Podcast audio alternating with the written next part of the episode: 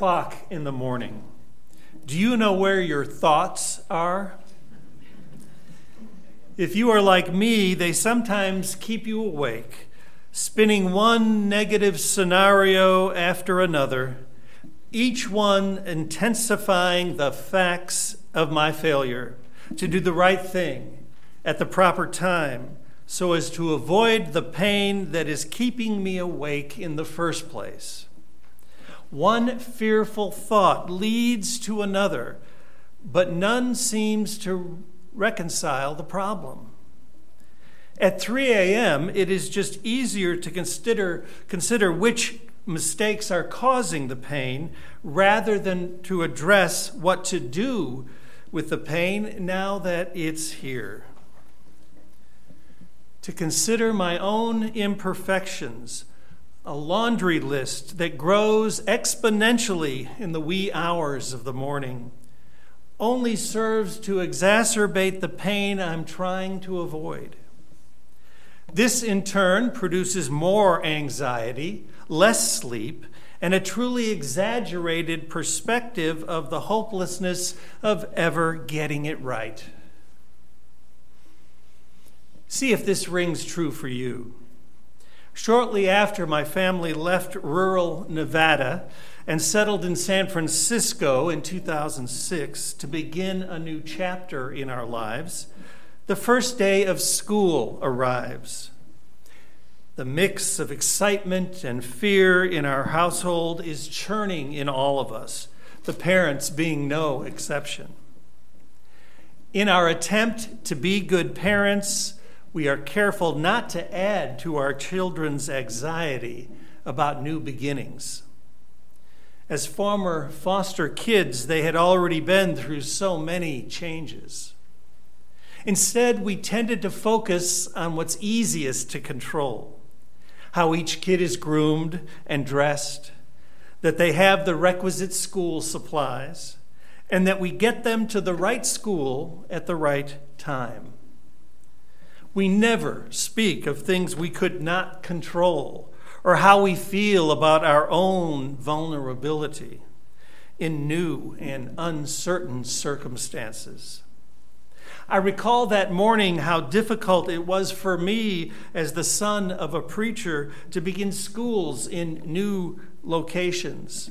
First in third grade, and then in 10th grade as my father was called to new ministries about every seven years. To this day, when I step into a room of people who are new to me, I sometimes hesitate momentarily and for a split second consider running in the other direction, often not really knowing why. I'm hoping that my children's coping skills are better than mine were at that age. By the end of the school day, the uncontrollable happens. The public school telephones our home to inform us that our six year old son, David, is missing. First day of school. They tell us he's not on the bus that has already left to take him home, and he's nowhere to be found on school property. Other bus drivers on alternate routes said he's not with them. My husband Stillman leaps to his feet and heads to the school. I stay home and wait by the phone. It's after 3 p.m., not 3 a.m., but the fear I experience has the same effect. First, I try to calm myself down by saying, This is all a mistake. I'll hear from Stillman soon, and we'll all have a good laugh about this at the dinner table. Then I realized that not only is David missing, he is surely lost. He doesn't know the streets of San Francisco from those of Sesame Street. He may not even realize he is lost. When he does, will he ask for help? What if he asks the wrong person? or the wrong kind of person. From there, my fears just fast forward. What if David was kidnapped by someone? Oh no, the longer he's gone, the worse this is going to be. He's never known cruelty. How will he survive this ordeal? Is he okay now? Then it hits me. How will our family cope? I curse myself for not listening closer to those who warned me that the big city, San Francisco, was no place to raise children. My mind moves from drugs to gangs to child trafficking. Things were so much easier down on the farm in Nevada. Did I just sacrifice one of my own sons to follow my calling? Is this the Holy's way of telling me I've made the wrong move? Wait a minute. Now, the spinning just keeps continuing. How in the world could I even be called to the ministry in light of what's happening? Sure, I've had doubts from time to time, but this clinches it. And then I do what's very familiar to many. Oh, Holy One, if you'll just bring David back to us, I'll admit that my imperfections make me ill suited for this line of work. Are you there? Is, is anybody listening? Hello? Then my fearful thoughts take me to the end of the line. God doesn't exist. My entire life is a sham, and I never should have adopted children. I am unlovable and unable to love. Fear is the only thing I have left, although it's not the only thing I have to fear. In fact, the only thing I have to fear is the failure to grow from what I go through. To do so, I must embrace the pain for which my mind is working overtime to avoid. Now, these scenarios that played out in my mind in those anxious hours after the school's initial phone call never came to fruition. What I failed to mention earlier is that Stillman was accompanied to the school by two reporters from the San Francisco Chronicle who happened to be interviewing us at our home when we received the school's call. When Stillman entered the school's office, he was told that they are doing all they can to find David. They seemed initially vague, intentionally vague about how they were proceeding. Upon seeing cameras and notepads, however, the school quickly dispatched its own staff to catch up with the bus drivers who they had not heard from when they had radioed that David was missing. Sure enough, David was found. Some three hours later, on the wrong bus, clearly rattled, but completely safe. He arrived at home for dinner, but there was little joking around the table. But he was safe. It was Mark Twain who once observed I've led a long and troubled life, most of which never happened to me.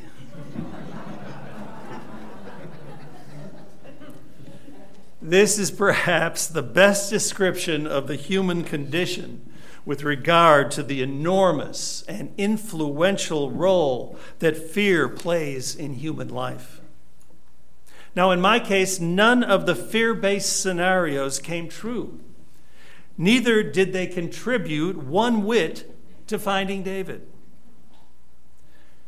Marcus Aurelius advises you can discard most of the junk that clutters your mind, things that exist only there and clean out space for yourself by comprehending the scale of the world, by contemplating infinite time, by thinking of our birth and death, the infinite time before death, and the equally unbounded time that follows. It's not that we really have nothing to fear. At times, everyone feels unsure, unsafe, unprotected, or at risk. In fact, the great 20th century theologian Paul Tillich says that, we, that to be aware is to be anxious. To be aware is to be anxious. It is normal to replay in your mind a critical comment someone made about you, or for anger to rise a bit in reaction to someone who seems to dislike you, or to feel the tension in your neck and shoulders before that big presentation at work.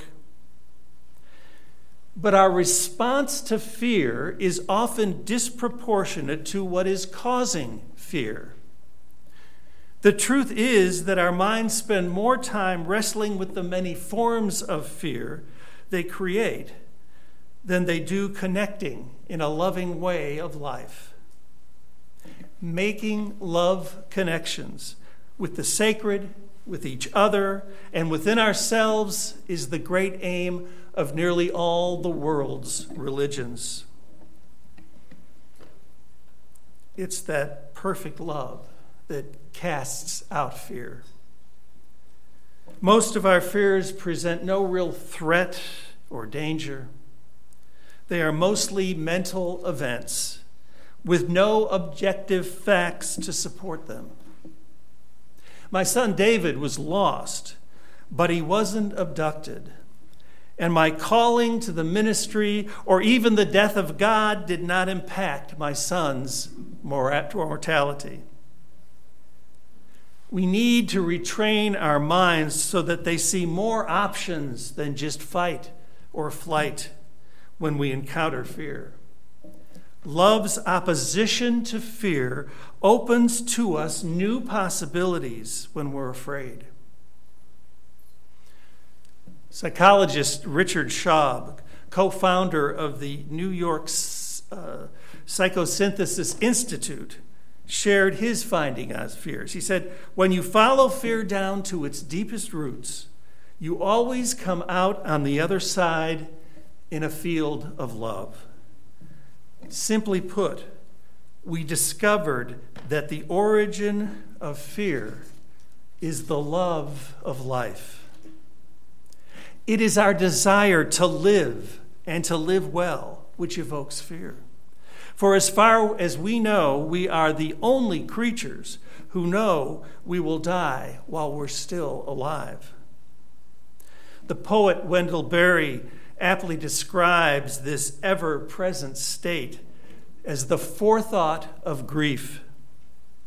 The knowledge we have of our own mortality creates the fearful pressure to be perfect and not make any mistakes in our lives lest our imperfect choices lead to our premature demise. This fear takes on corporate connotations when anxious nations go to war or arrogant businesses believe they are too big to fail. This is what led the late Forrest Church to determine, and I've said this before, his definition of religion. Religion is the human response to the dual reality of being alive and having to die. This is the preacher's way of articulating the psychologist's finding that the origin of fear is the love of life. Many of us look to religious faith for help in transcending our fear of the ultimate reality of death, as well as the many little deaths in life that inch us closer to the grave that is surely ours. We begin to draw on spiritual resources the moment we acknowledge that fear is more than just a feeling, it's a fact. To be human is to be vulnerable. To be spiritual is to experience our own vulnerability as a gift rather than a curse as a gateway to spiritual growth and a better life. Now, the word vulnerable comes from the Latin vulnus, which translates as wound or susceptible to wounding.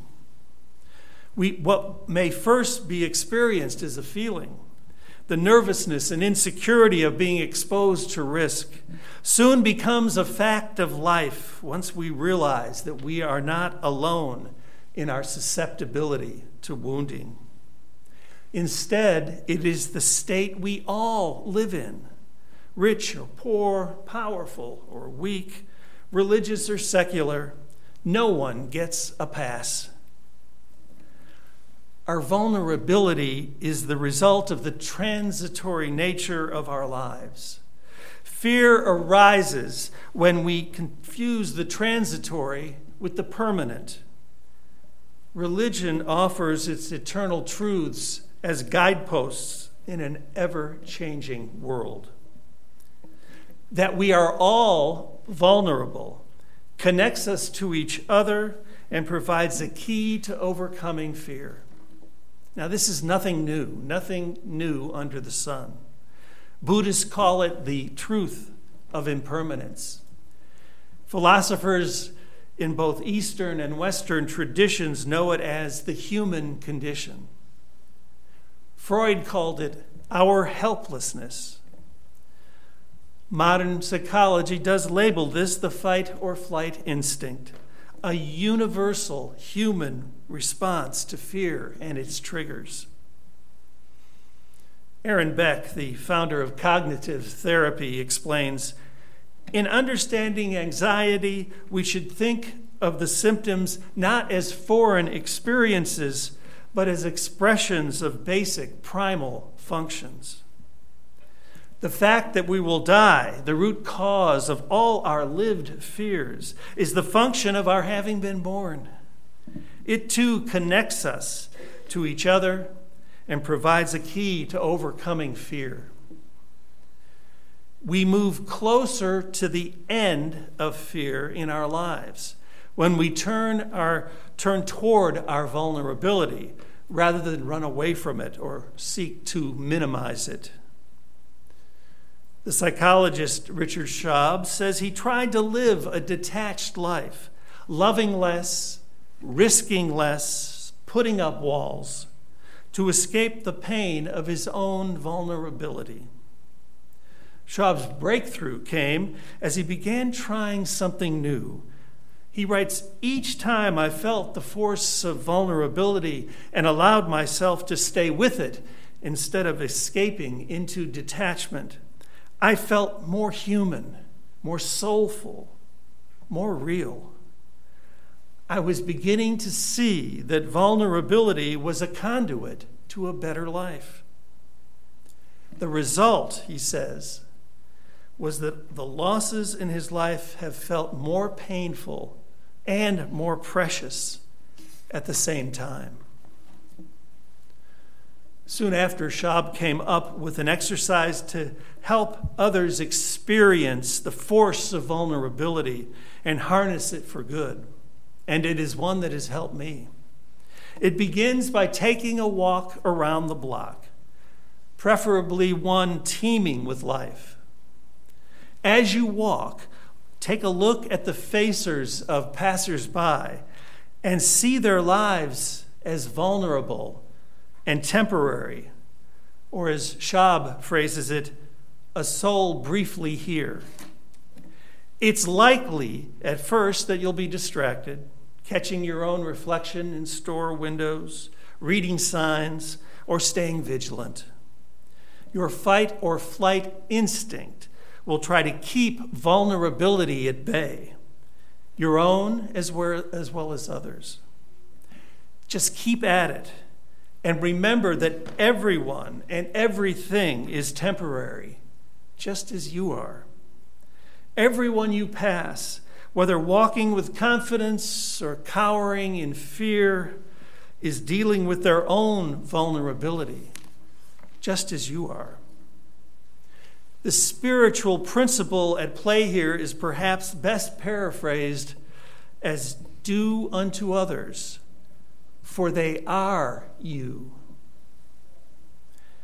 By seeing those you meet as you walk with the eyes of vulnerability, you soon realize that the distinctions we insist to make among people, all the labels, classifications, and categories, that keep us separate and apart are thin and ephemeral. We're all coping with fear, with the dual reality of being alive and having to die. That's religion's good news. In life and death, you are not alone. When fear strikes and we turn inward, we are telling ourselves that we are inadequate to meet life's challenges, alone in our woundedness, and desperate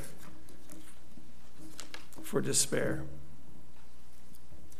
It is our solitary inner experience of fear that makes each of us feel separate and alone. When we make love our greatest aim, when we do unto others because they are us, when we are convinced that there are no exceptions to the vulnerability we all share, we begin to move from fear to faith. I can be set free from my isolating individual fears, and so can you. Every time you and I transform our usual separate selves into a connection with others, we enter into the oneness of humanity, the interconnected web of existence, and the emotion of this oneness is love. You need not be perfect to encounter the perfect love that casts out fear. In fact, you'll only recognize it because of your own imperfections as you make love connections with other fallible people. Instead, as Marcus Aurelius reminded us, we replace the fear of life with the faith of life by comprehending the scale of the world, by contemplating infinite time, by thinking about our birth and death, the infinite time before death, the equally unbounded time that follows. My friends, we have a long time to get it right. And every time we learn from what we go through in life, we move closer to the end of fear. Acknowledge that fear is a fact and not just a feeling. Turn toward vulnerability with affection. Experience the oneness of life by accepting its transitory nature. And in the end, to paraphrase Dante, we will be able to let go in our time of dying because we have done so in our time of living to the glory of life.